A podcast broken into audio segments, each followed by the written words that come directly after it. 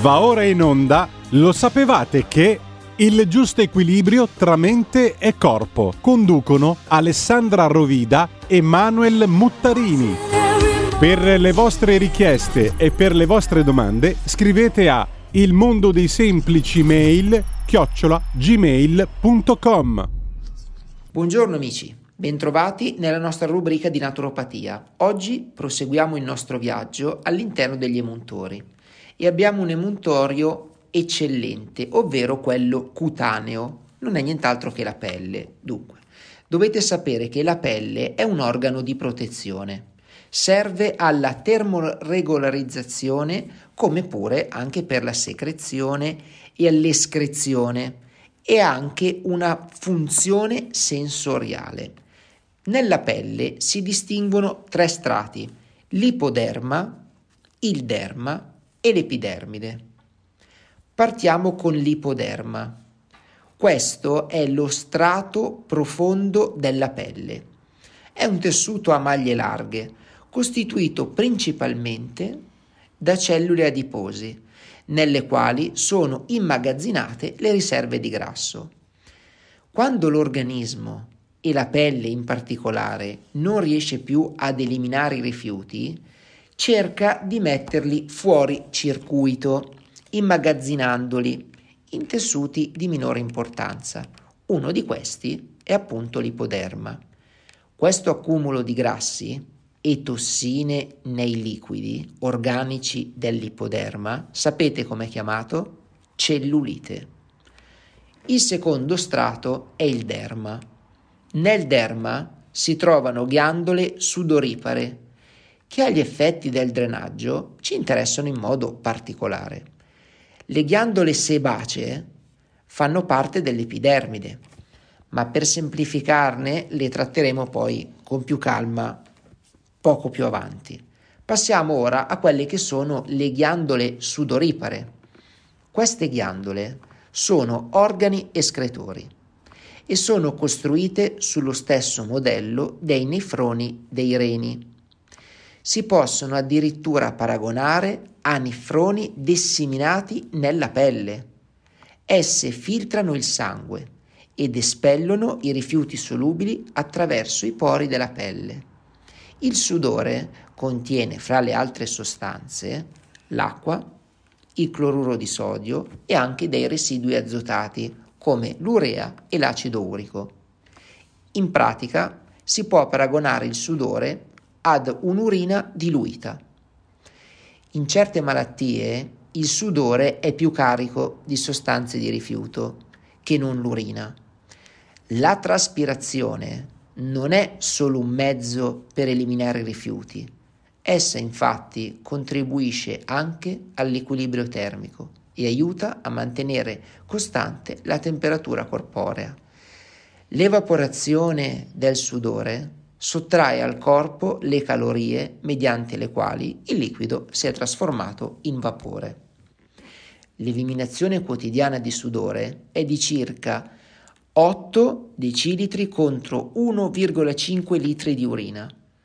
Tuttavia, in caso di accesso febbrile, la pelle può eliminare facilmente anche 2 o 3 litri di sudore. Quindi, se siete persone che sudate molto è un bene perché si, significa che il vostro sistema cutaneo funziona correttamente. Segni di funzionamento corretto o alterato delle ghiandole sudoripare.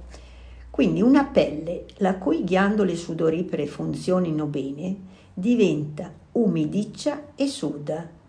Suda a gocce più o meno grosse quando fa caldo o in caso di sforzo fisico.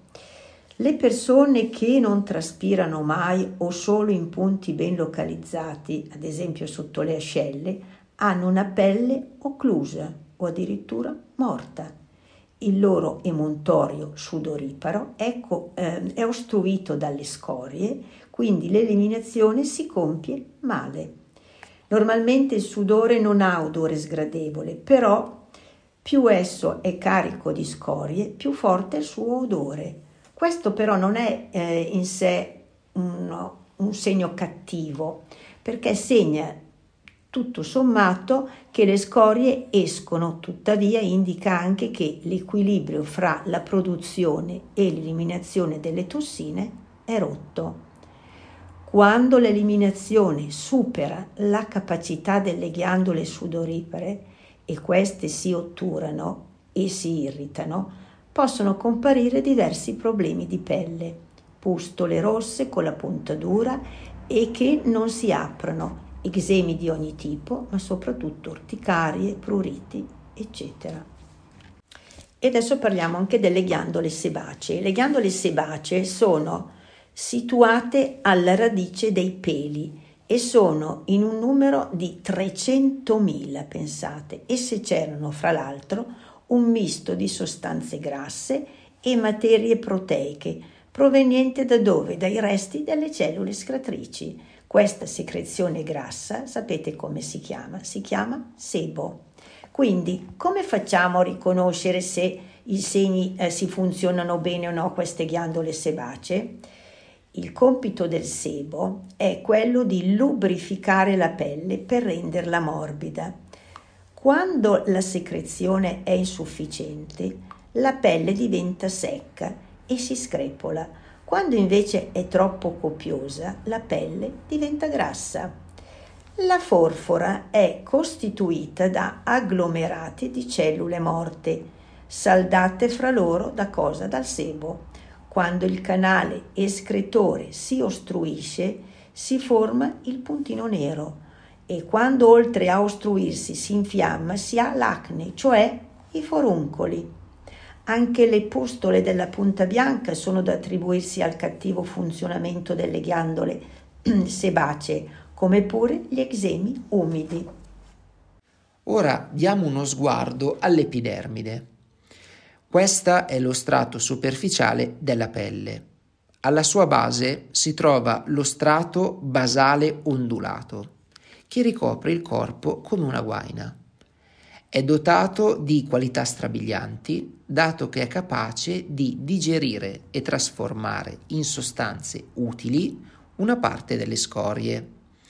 Le scorie non trasformabili dallo strato basale ondulato sono espulse all'esterno dell'organismo attraverso lo strato corneo. Le cellule che salgono alla superficie attraverso questo strato muoiono e si staccano e questo in maniera continua e infatti prende il nome di esofiliazione ed esquamazione, fenomeno visibile soprattutto nel cuoio capelluto chiamato forfora.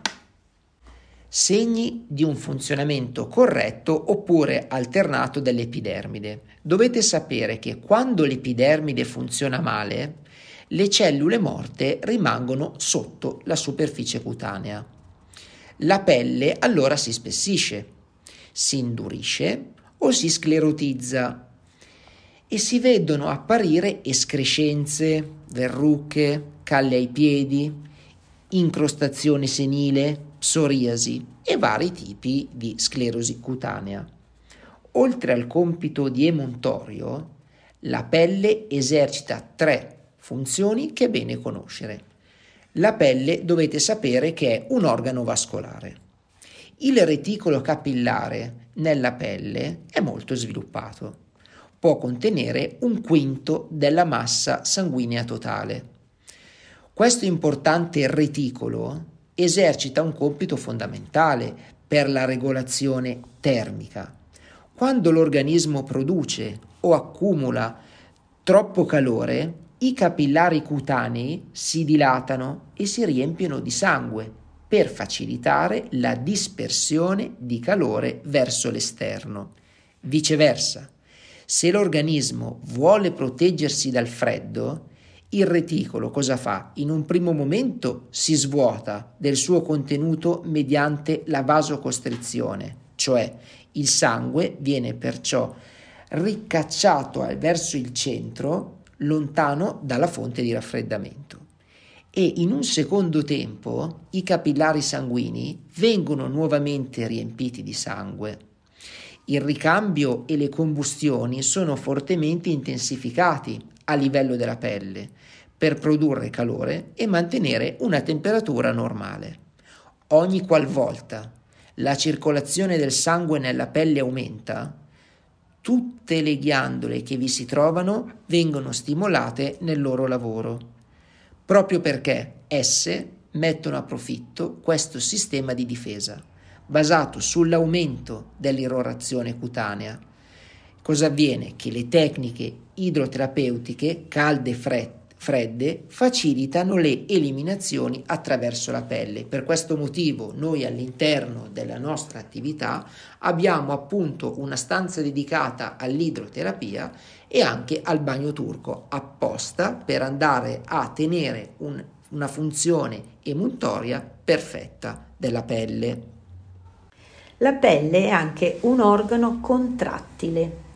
È munita di tre diversi tipi di muscoli le fibre muscolari lisce, isolate nel rivestimento cutaneo, le quali danno alla pelle la sua tonicità e la sua elasticità. I muscoli delle pareti vascolari che permettono di variare il diametro dei vasi sanguigni, i muscoli erettori dei peli che contraendosi rizzano i peli, famosi pelle d'oca, e producono calore, cioè il brivido. Tutti questi muscoli sono molto piccoli, ma il loro numero è così um, rilevante che per contrarsi bruciano una massa rilevante di sostanze energetiche e di tossine. Le scorie vengono così decomposte in particelle più piccole e perciò più facili da eliminare. Inoltre eh, la contrazione di tutte queste fibre muscolari determina, determina notevoli movimenti della massa sanguigna, il che porta ad auspicabili conseguenze a livello di eliminazione. E per ultimo vorrei parlare anche della pelle che è un organo nervoso perché la pelle contiene moltissime terminazioni nervose sensitive e sensoriali. È un'autentica guaina nervosa che entra in vibrazione al minimo stimolo esterno. Sensazione di caldo e di freddo, di compressione, di tatto e chi più ne ha più ne metta.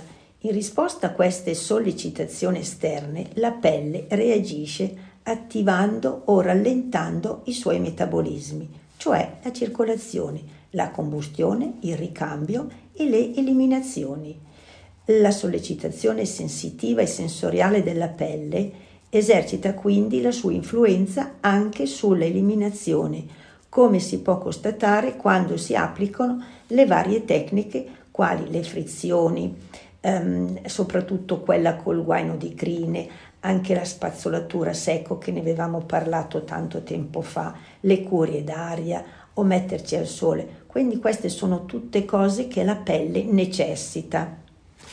Con questo è tutto per oggi, però vi voglio lasciare eh, con un piccolo aiuto.